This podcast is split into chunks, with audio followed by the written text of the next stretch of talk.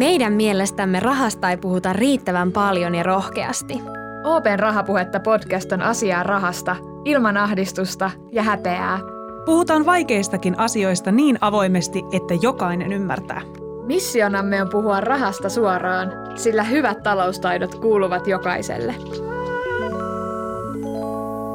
Tervetuloa Rahapuhetta podcastin pariin. Kiva, että oot tullut kuulolle. Täällä studiossa tänään sun kanssa ovat Emilia Arvela ja Susan Orfinski. Olemme saaneet myös podcastin vieraksi varallisuudenhoitoasiakkaista vastaavan johtajan Kai Kalajaisen. Oikein paljon tervetuloa. Kiitoksia. Tänään meillä olisi tarkoitus puhua siitä, voiko sijoittamisen mokata. Eli puhutaan sijoittamisesta ja siihen liittyvistä mokista. Just näin, eli sijoittamiseenhan kuuluu riskejä ja mokat sekä onnistumiset kuuluu aina elämään, oli niin kuin tilanne mikä tahansa. Oli sitten kyse siitä sijoittamisesta tai niin kuin ihan vaikka kahvinkeitosta. Kyllä. Mutta kun aloittaa sijoittamisen, niin siinä itse myös oppii siitä, että mikä on se oma tapa sijoittaa, kuinka paljon riskiä on valmis ottamaan, mikä on se oma tyyli, että millaisista sijoituskohteista on kiinnostunut ja niin edelleen.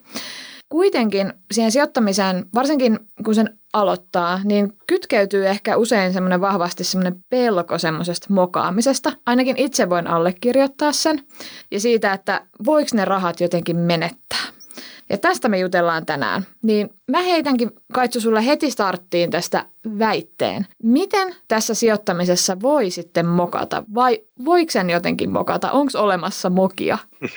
Hyvä kysymys ja hauska aihe. Tota, kyllähän siinä, siis lähtökohtaisesti ajattelen itse niin, että sinällään sijoittamisessa ei voi mokata, jos sijoittamisen ylipäätään niin kun aloittaa, niin on tehnyt jo hyvän päätöksen ja, ja tota, sitten tietysti niin kuin yksi iso, iso mahdollisuus on se, että mitä paremman suunnitelman on itselleen tehnyt jo ennen sitä aloittamista ja päivittää sitä suunnitelmaa, niin sehän on se semmoinen kaikista tärkein asia, mitä mekin paljon asiakkaiden kanssa käydään läpi, jolla niitä mokia sitten vältetään mutta kyllä ne mokat kuuluu tähän juttuun ja, mm-hmm. ja tota niin, ei niitä liian vakavastikaan pidä ottaa. Ja rahastahan tässä kuitenkin vaan viime kädessä on kyse, että sekin on hyvä pitää mielessä. Ja mokista voi oppia, mutta mä ajattelen, niin kuin, että on vähän kahdenlaisia mokia, että on semmoisia niin hölmöyksissään tehtyjä möki, mokia, joista itselläkin on paljonkin kokemuksia valitettavasti.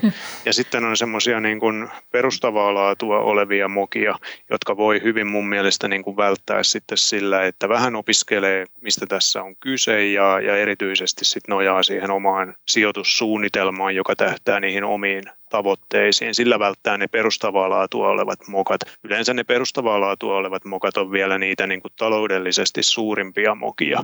Että sitten tämmöisiä niin kuin pikkumokia, mitä tulee tehdyksi, niin, niin tota, joku oppii lukemalla ja toinen kantapään kautta. Mä kuulun niihin itse, jotka oppii kantapään kautta. Eli, eli tota, niin, se on aina tietysti vähän se kalliimpi vaihtoehto, mutta kyllä ne mokat kuuluu eikä niitä kannata pelätä. No nyt kun mainitsit ton, että että sä oot itsekin mokannut, niin miten sä oot mokannut? Että millaisia, niin voit sä siitä jotenkin avaa esimerkkinä, että esimerkiksi näin voi käydä, kelle vain? Okay, joo, joo, niitä valitettavasti on paljon, enkä mä tiedä haluaisiko näistä edes kauheasti kertoakaan, mutta ehkä mä oon jo sinut niiden kanssa, niin, niin sinällään tota, ei, ei siinä mitään, mitään. Ja jos joku voi virheitä välttää sillä, että niistä kuulee, niin aina hyvä sekin. Mutta kyllä, kyllä ehkä semmoiset, mitkä on itselle jäänyt mieleen, muutama isokin moka, niin on ollut, ollut sellaiset, että no henkilökohtaisesti joskus tätä on tietysti tämä aika harvaa edes koskettaa mahdollisuuskaan tällaiseen mukaan, mutta mä kävin joskus aikanaan johdannaiskauppaa ja, ja tota noita optioita ostiskelin ja niissähän on sitten eräpäivä, mihin asti se optio on voimassa. Ja mä kun on finanssialalla ollut töissä vuosikaudet, niin kuulunut näihin sisäpiirirajoitteiden pariin ja sitten olin ostanut optio, muistaakseni se oli Deutsche Telekom-niminen yhtiö, jonka optio oli nostanut ja arvo oli tullut kovasti alas. Ja mä tein sitten tämmöisen klassisen, mihin sijoittaja usein kanssa sortuu, että aletaan nostaa keskihintaa alas, kun saadaan halvemmalla ja isoja määriä samoilla potilla ja mitä olin sijoittanut ja sain keskihintaa alaspäin. Ja sitten mulle tuli kollega, joka meillä teki kauppojen selvitystä kysyyn, että mitä sä oikein ajattelet, että eihän tämä kurssi voi ikinä nousta tolle tasolle, että tästä sun optiosta tulisi vielä arvokas. Ja, ja tota, niin, mä mä, sen en mä sitä ajatellutkaan, että, että sen pitäisi sinne nousta, että, että pienikin kurssinousu näissä optioissa kyllä vaikuttaa positiivisesti, kun niissä on sellainen vipuvaikutus.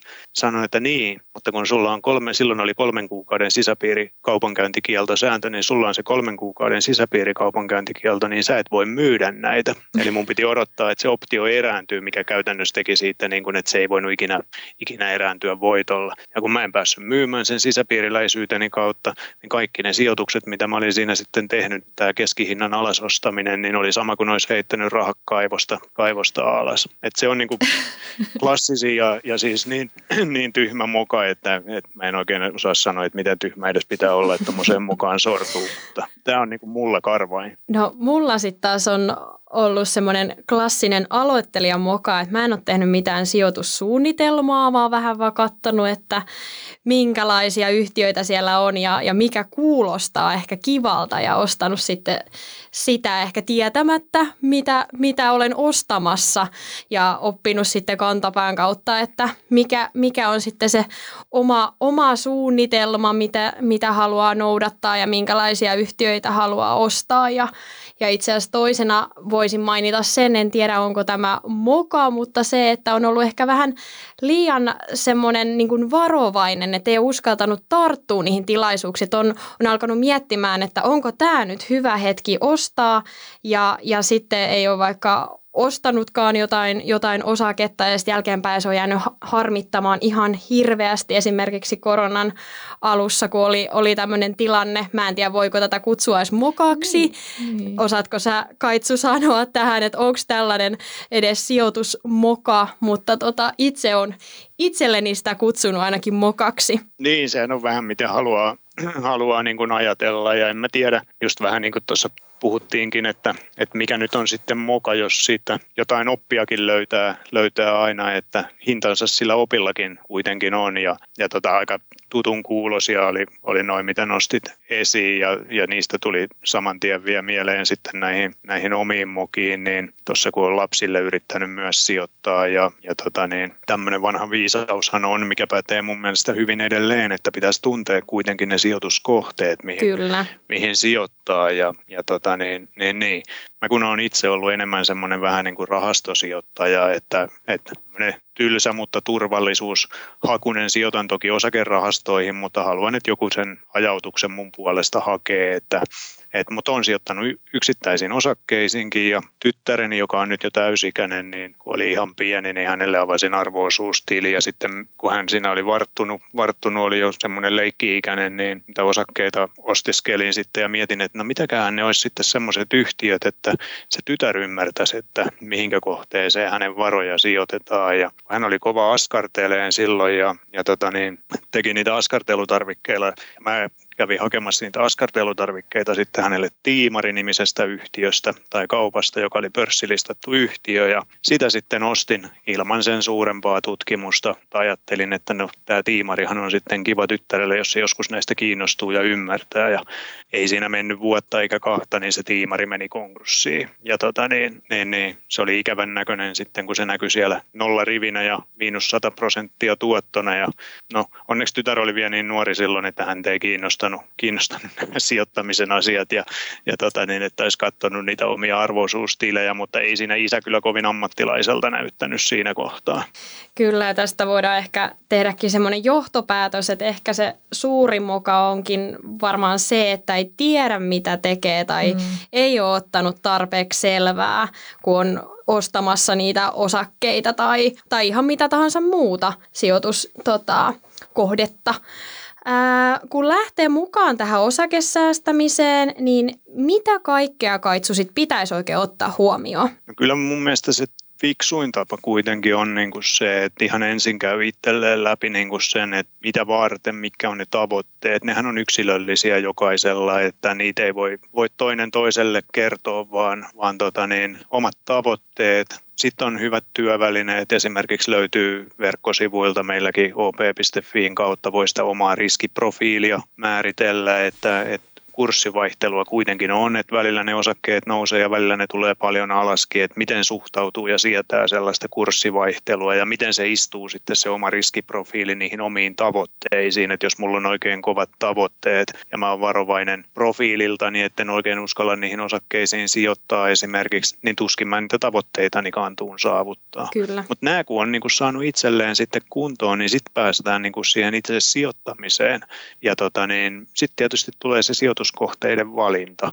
Ja, ja kyllä tässä ehkä niin kuin hyvässä ja pahassa tietysti sosiaalinenkin media, niin siellä tulee niitä paljon yksittäisiin kohteisiin, että nyt mm. kannattaa sijoittaa tähän tai, tai päinvastoinkin, mm-hmm. että tähän ei kannata missään nimessä mm-hmm. sijoittaa. On niissä aina perääkin, mutta sitten toisaaltaan jokaisen kyllä pitää niin kuin niihin omiin tavoitteisiin ja, ja omaan riskiprofiiliin nähden tutustua niihin yhtiöihin. Kyllä. Et kun arvoisuustili on auki, niin sitten vaan ostaa. Ostaminen on helppoa sieltä vaikka mobiilin kautta, mutta tota niin, niin, niin ne ostokohteet, niin kannattaa kyllä ihan niin oman itsensä kannalta ajatella, ei sen, mitä joku muu ajattelee. Kyllä. Siis aa, tossa, niin kuin tästä päästään mun mokaan, että itsehän tein just niin, kun tuli korona, tuli ne jyrkät laskut. Sitten joka puolella oltiin siellä, että nyt pitää ostaa, nyt kannattaa ostaa tätä. Olin erilaisilla foorumeilla lukemassa. Kuulin myös niin kuin mun lähipiiri osti osakkeita ja näin. Ja mä en ollut ikin sijoittanut mihinkään. Niin mulla tuli ehkä semmoinen ryhmäpaine siinä. Että mä en edes tiennyt, että mitä mä ostan, mutta mä oon kuullut, että no tota kannattaa ostaa. Ja sitten mä ostin. Ja voin siis tässä niin kuin kaikille kertoa, että mä en ole edes kattonut niihin mun osakkeisiin päin ehkä sen, niin kuin, milloin se korona alkoi 2020 2020 kevään jälkeen. Että mulla ne edelleen on jossain ja mä en edes niin muista, mitä mä ostin. Että onks, o, niin kuin, onko se moka hypätä just tuollaisiin jyrkkiin laskuihin mukaan tai toisinpäin, että kun lähtee jyrkkään nousuun vai mitä tällaisessa Ei mä meinasin sua juuri onnitella tuosta, että, että kyllähän se niin on, että semmoinen vanha viisaus, että, että osta ja pidä ja Oho. osta lisää aina kun on hyvä hetki, niin sähän oot sitä noudattanut, sä oot lähtenyt liikkeelle silloin kun on ollut hyvä hetki, eli yleensä tämmöiset voimakkaat kurssipudotukset, varsinkin kun ne on nopeita vielä, niin on hyviä ostohetkiä, niin kuin oli tämä maaliskuukin 2020, mihin viittasit. Ja, ja sitten toi pidä, niin se on kyllä hyvä, hyvä, koska sitä varallisuutta haluaa kasvattaa. Niin se myyntipäätös, joskus on hyvä myydäkin, mutta yleensä jos varallisuutta haluaa kasvattaa, niin se tulee sen omistamisen kautta. Ja sitten kun tulee hetkiä, jolloin pörssit taas tulee voimakkaasti alaspäin, niin sitten miettii, että onko mahdollista ostaa lisää ja, ja tietysti niitä kohteita, mutta, mutta se kyllä niin kuin mäkin olen nähnyt varmaan kymmeniä tuhansia ja datan kautta satojen tuhansien salkkujen menestystä. Kaikilla ne samat instrumentit, mihin voidaan sijoittaa, mutta selkeästi erottuu, että joku niillä sijoituksilla merkittävästi vaurastuu ja, ja toisilla se vaurastuminen tuntuu olevan hyvinkin vaikeaa ja joskus jopa, että varallisuutta menettää ja se liittyy just näihin kurssivaihteluihin. Ne, jotka ostaa, pitää ja ostaa lisää, on yleensä niitä, jotka on parhaiten vaurastunut. Ei se sitä välttämättä takaa tietysti se kohdevalintakin, että jos sä valitset yhden tai kaksi tai kolmekin osaketta ja ne sattuu olemaan juuri ne väärät osakkeet, niin, niin vaikka kuinka kurssit nousis, nousis niin ei se sitten välttämättä tartu juuri niihin osakkeisiin, että silläkin on merkitystä, mitä sitten ostaa. Ja senkin takia kyllä niitä välillä kannattaa kurkatakin niitä sijoituksia, että mitä niille kuuluu, mutta muuten toi sun taktiikasta osta ja unohda on kyllä yksi parhaita. Okei, eli mä oon tehnyt vahingossa jotain oikein. se intuitio on selkeästi ollut tässä pelissä. Hyvä kuulla. Entä tulisiko sitten jokaisen sijoittajan erikseen määritellä, että jos nyt tulee tämän prosentin nousu, niin just siinä kohtaa mä myyn sen vai tota, onko se just niin kuin moka, jos ei haluakaan ikinä myydä jotain osaketta, että vähentääkö se sitä riskiä tai, tai jotain muuta? Mm. No tietenkin sitäkin pitäisi peilata ensisijaisesti niihin omiin tavoitteisiin, että, että miten, miten niin kuin, vaikka toi riskin vähentäminen, minkä sanoit viimeisimmäksi nyt, jos se tavoite on vaikka joku asunnon osto, johon on säästänyt niin kuin useampia vuosia, vaikka kymmenenkin vuotta. Ja voi olla, että vanhemmatkin on säästänyt jo pesämunaa lapsilleen siihen. Ja, ja se säästäminen on jatkunut. Toki sitten se päivä, kun alkaa lähestyä, että ne rahat tarvii käyttöön, niin silloin varmaan on riskiä ihan järkevä lähteä niin kuin keventäänkin, ettei käy sitten niin, että tänään oli se 50 000 euroa, mutta huomenna kun kurssit tulikin jonkun ihmeellisen syyn takia, jota ei osattu ennakoida, niin 50 prosenttia alas, niin sitten ei olekaan enää kuin 25 000. Että, että vähän niin kuin sitä tavoitetta kohti pitäisi niin kuin sitä riskitasoa määritellä. Mutta sitä ennen, mitä pidempi aika on, niin tosissaan vaan, vaan lisäillä. Mutta yksi tuohon tohon liittyen, toi oli mun mielestä hyvä, hyvä kysymys ja nosto, minkä otit esiin, niin henkilökohtaisesti, jos näitä mokia tässä jakelee, niin liittyy, liittyy tuohon asiaan kanssa, että miten sitten ja missä kohtaa myydä, niin mä omille pojilleni joskus finanssikriisin aikana ostin sitten tällä samalla periaatteella, että mistä ne mahtaisi tykätä ja mistä ne itse olisi innostuneita sitten aikanaan, jos, jos näistä asioista kiinnostuvat. Ja silloin me oltiin oltu metsäkonemessuilla ja, ja Ponssella oli siellä valtava hienot osastot ja metsäkoneet ja pojathan oli sitten ihan pähkinöinä niiden metsäkoneiden kanssa nuoret miehet. Ja, ja tota, mä ajattelin, että no Ponssen osakettahan mä ostan. Ja sitä mä sitten tästä tiimarista viisastuneena vähän analysoittiinkin paremmin ja Ponssehan näytti oikeinkin hyvältä. Ja mä olin ollut jo saanut käydä vieraillakin siellä Ponssen tehtaalla ja olin, olin tosi vakuuttunut ja vaikuttunut siitä yhtiöstä. Ja ostin sitä Ponssea silloin finanssikriisin aikana pojille. No kurssi oli tosi houkuttelevalla tasolla näin jälkikäteen ajatellen ja, ja se sitten kolminkertaistukin, olisiko siihen mennyt pari vuotta aikaa ja, ja se oli kolminkertaistunut se kurssi ja sitten tein yhden klassisen mukaan, että rupesin ajattelemaan, että tämä on noussut nyt niin paljon, että tämä pitäisi myydä pois. Ja olin asettanut rajahinnan siihen, että jos se nyt sitten tälle tasolle tulee, niin sitten mä myyn ne pois. Mutta kun edelleen se Ponsse, mä halusin, että pojat olisi sitä omistanut ja, ja mun mielestä hyvä yhtiö, että mulla oli sitten tämmöinen periaate, että mä ostan sen takaisin sitten kun mä oon myynyt, jos se vähän laskee. Ja tällä suunnitelmalla meni ja kun se kurssi tosiaan oli kolminkertaistunut, niin siinä kohtaa mä sitten myin ne osakkeet pois. Ja sitten mä rupesin vasta sen jälkeen laskeen, että millä hinnalla mä sitten ostasin niitä takaisin. Mutta, mutta kun tässä matkassa mukana kulkee, mihin kannattaa ehdottomasti myös tutustua, niin on verotus. Ja, Aivan. Ja, ja kun se oli kolminkertaistunut se osake, niin se myyntivoitto oli aika iso, mistä se vero piti maksaa. Ja tota niin, verot maksettiin tietysti pois. Sitten mä rupesin laskemaan, että mitä sen kurssin pitäisi sitten olla sen veron jälkeen, että mun kannattaa ostaa ne takaisin. Ja, ja siitä tulikin sitten sellainen lopputulema, että sen kurssin olisi pitänyt laskea aika paljon, että siinä kaupassa olisi voittanut joku muukin kuin verottaja ja, ja pankki välit, kaupan välittäjänä.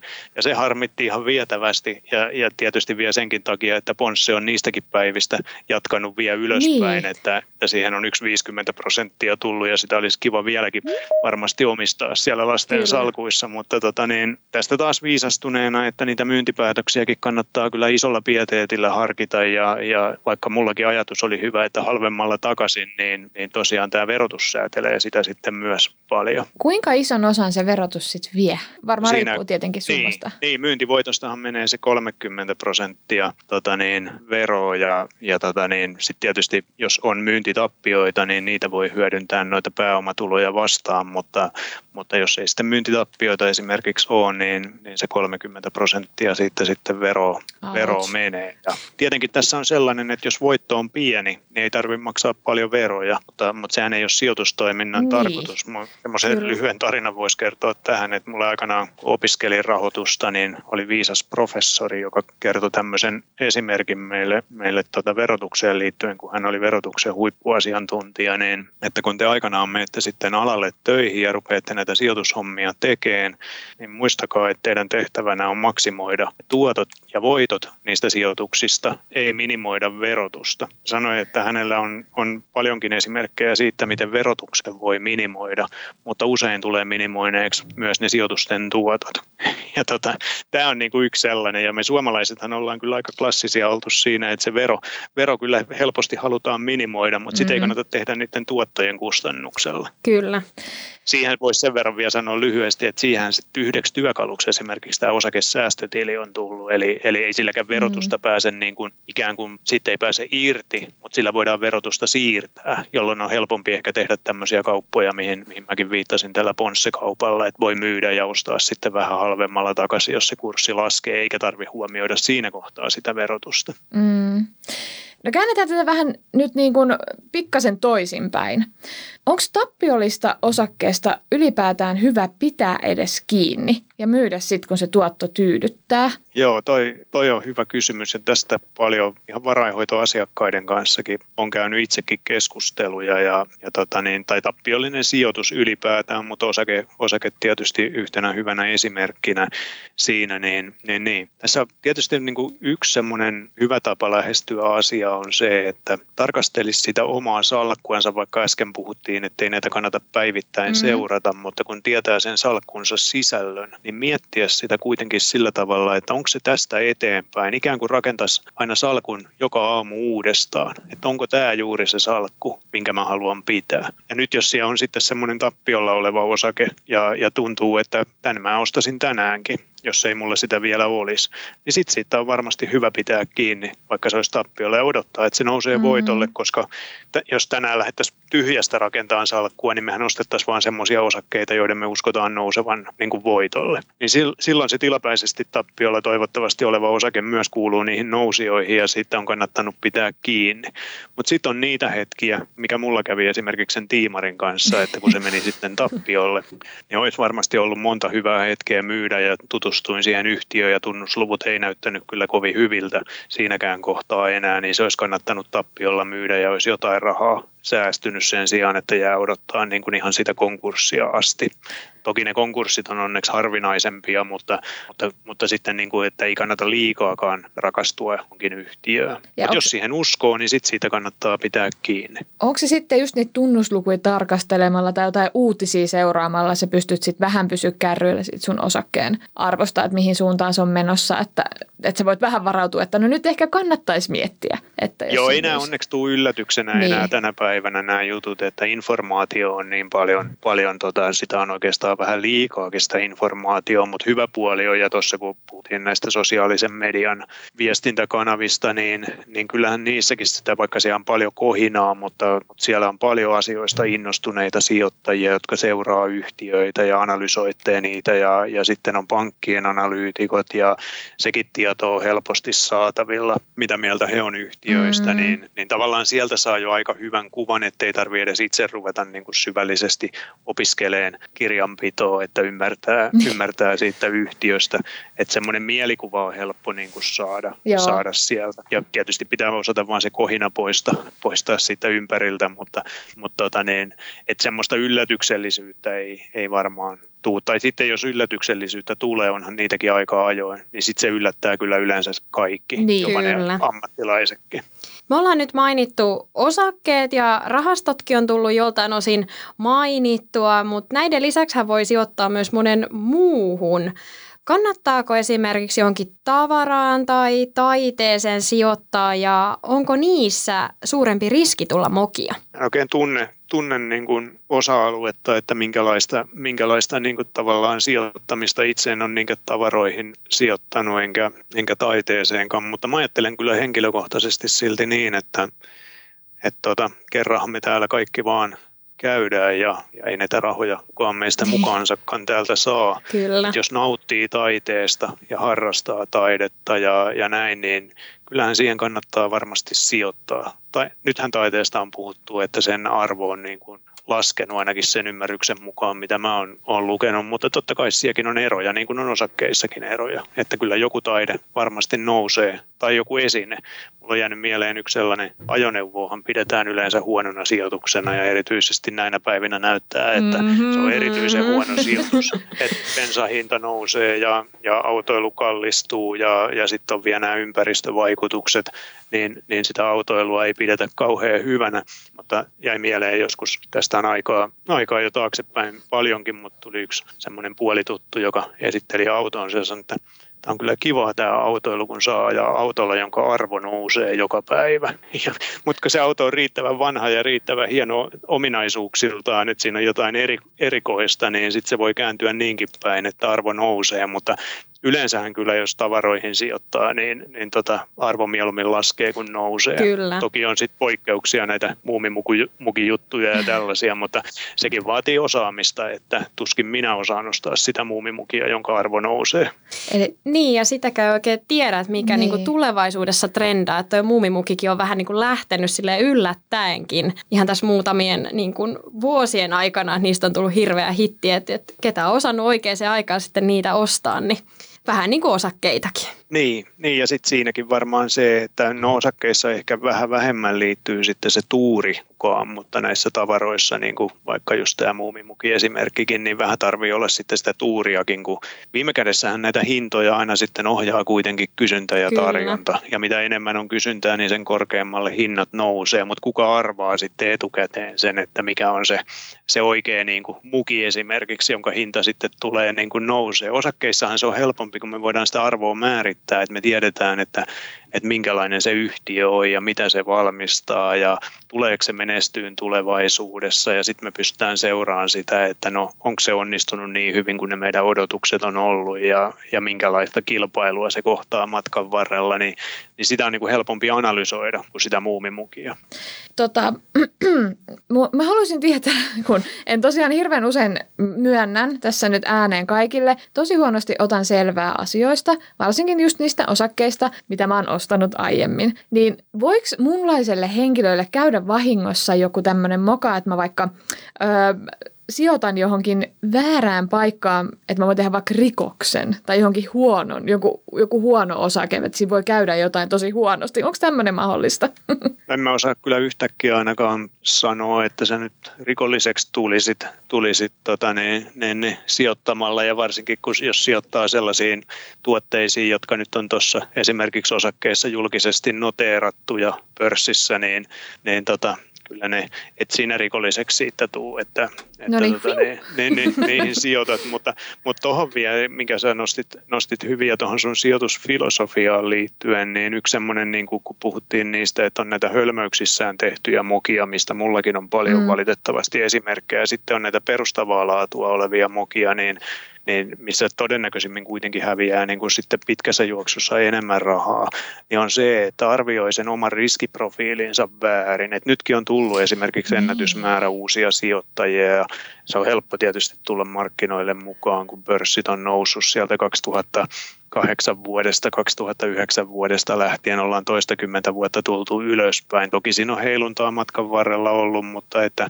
tuotto on kuitenkin kohtuu helposti tullut. Ja sitten se tekee sen, että uusia sijoittajia tulee koko ajan ja yleensä se tahtoo mennä näin. Muutaman syklin ehtinyt tässä oman työurani aikana nähdä, niin se menee niin, että silloin kun ne pörssikurssit on oikein noussut, niin ne kaikista varovaisimmat sijoittajat rohke, rohkaistuu niin kuin silloin lähteen mukaan. Ja siinä ei ole mitään pahaa, jos niitä niin kuin aina on hyvä hetki aloittaa, niin kuin sanotaan, mutta silloin pitää olla erityisen tarkka sen oman suunnitelman ja tavoitteen kanssa, koska jos ne kurssit sitten aina välillä, kun ne kääntyy suhdanteiden mukana alaskin päin, niin jotta välttäisi sen tilanteen, että on myymässä siellä pohjilla, että kun se pitkän juoksun ideahan on, että osta halvalla ja myy mm. kalliilla, ja, ja se on se huonompi vaihtoehto, että osta kalliilla ja myy halvalla, mutta jos mä arvoin väärin sen mun riskiprofiilin, että kyllä mä siedän riskiä ja ostan tänään osakkeita, ja sitten kun ne tuleekin 30 prosenttia alas tai 50 prosenttia alas, mun hermoni pettää ja mä menen myymään. Niin. Ja, ja tämä on se klassinen, siinä realisoituu ne tappiot. Ja sitten usein juuri siinä kohtaa, kun se varovaisen sijoittajan hermo on pettänyt, niin ollaan aika lähellä niitä pohjia. Ja, ja tota niin, tämä tulee ehkä vähän tuohon vielä, mitä puhuttiin myynneistä, että jos sitten tämmöinen tilanne tulee, niin kannattaa mieluummin tehdä se myynti ajoissa liian myöhään. Kyllä. Mutta jäädään ikään kuin roikkuun siihen, että, että no kun se, se kurssi oli 100 ja tänään se on 95, niin en mä nyt myy, koska jos se vielä nousisi sataseen. Mutta jos se huomenna on 90, niin vieläkin odotetaan, että no jos se nousisi sataseen.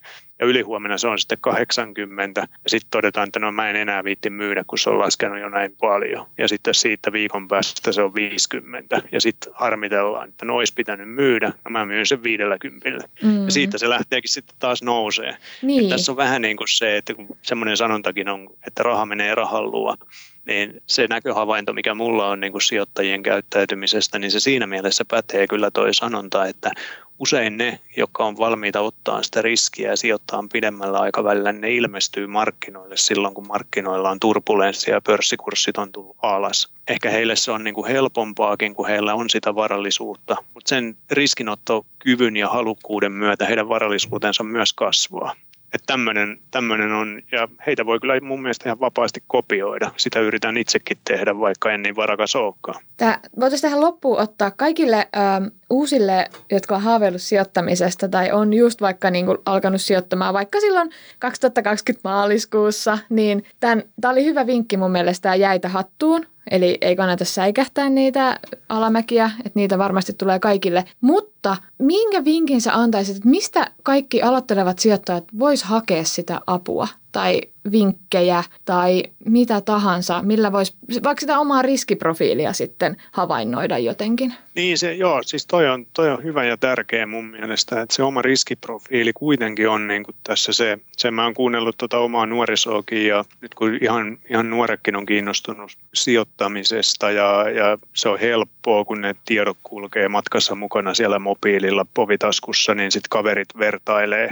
Siinä tulee vähän semmoinen, niin kuin, onko se tämmöinen, niin kuin, että vertaillaan, vertaillaan, että mihin on sijoittanut ja kenellä on parhaat niin, tuotot mm. ja mitä on. Ja se on oikeastaan niin kuin tärkeä asia sinällään, mutta, mutta aivan toissijasta siinä mielessä, että koska ne tavoitteet voi olla jokaisella kuitenkin niin erilaiset, niin mä lähtisin ihan siitä liikkeelle, että no ensinnäkin kirjallisuutta on paljon, mutta jos ei jaksa lukea kirjallisuutta, niin löytyy paljon myös kaikenlaisia niin kuin opastusvideoita. Esimerkiksi meillä on OP YouTube-sivuilla paljonkin niin kuin sijoittamisen aloittamiseen ja miten se jatkuu siitä eteenpäin ja minkälaisia asioita on hyvä huomioida, niin ne on aika kivasti tehty mun mielestä ymmärrettävää muotoa ja kuka tahansa voi niitä niin kuin hyödyntää. Sitten on tietysti nämä niin kuin sosiaalisen median palstat, joita kannattaa niin kuin kriittisesti tarkastella, mutta siellä liikkuu paljon hyvääkin tietoa.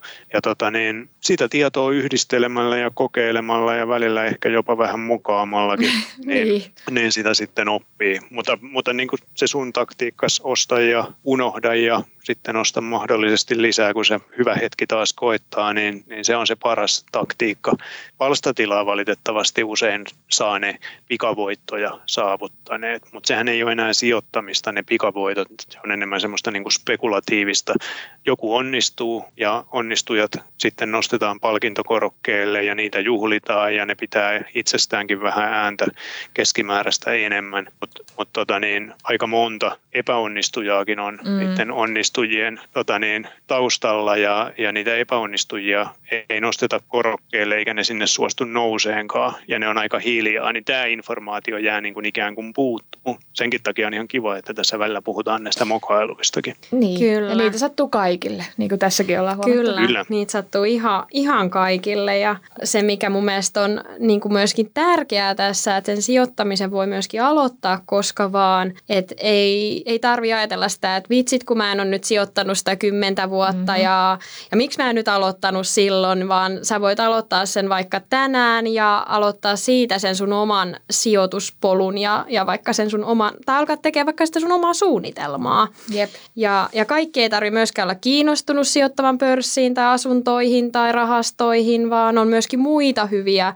tapoja, joita tässä myöskin mainittiin. Ja, ja se, mikä mun mielestä on ollut tosi rohkaisevaa tässä jaksossa ainakin itselle, että näitä mokia sattuu ihan kaikille ja, ja kun niihin varaudutaan, niin niistä kyllä selviää. Ja niistä mokista ei kannata muuta kuin mennä eteenpäin. Kiitos, että kuuntelit meidän jakson ja käy myöskin hei kommentoimassa meidän Instagramissa, että minkälaisia sijoitusmokia sulle on sattunut. Kuullaan seuraavassa jaksossa. Ja kiitos Kaitsu! Kiitos!